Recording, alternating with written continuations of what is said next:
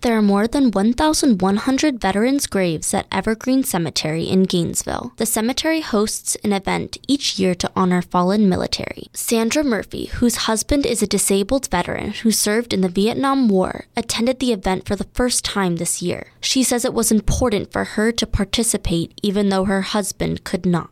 Memorial Day is very important to him, so I'm here because he can't be. There are still many that are suffering from the aftermath of war, and it helps us kind of keep them in our hearts too president of the Evergreen Cemetery Association of Gainesville Inc. board and daughter of a World War II veteran, Kathy McGlone, has lived in Gainesville for nearly 30 years. While McGlone says she loves to help organize the annual Memorial Day event to show support for fallen veterans, she also enjoys educating locals about the cemetery. It's an opportunity to get people into the cemetery who might not ever come here for any other reason. It's one of my peaceful places. Alachua County Veteran Services in the city of Gainesville will continue the honoring of veterans for Memorial Day with a ceremony on May 29th at Evergreen Cemetery. Amanda Friedman, WUFT News.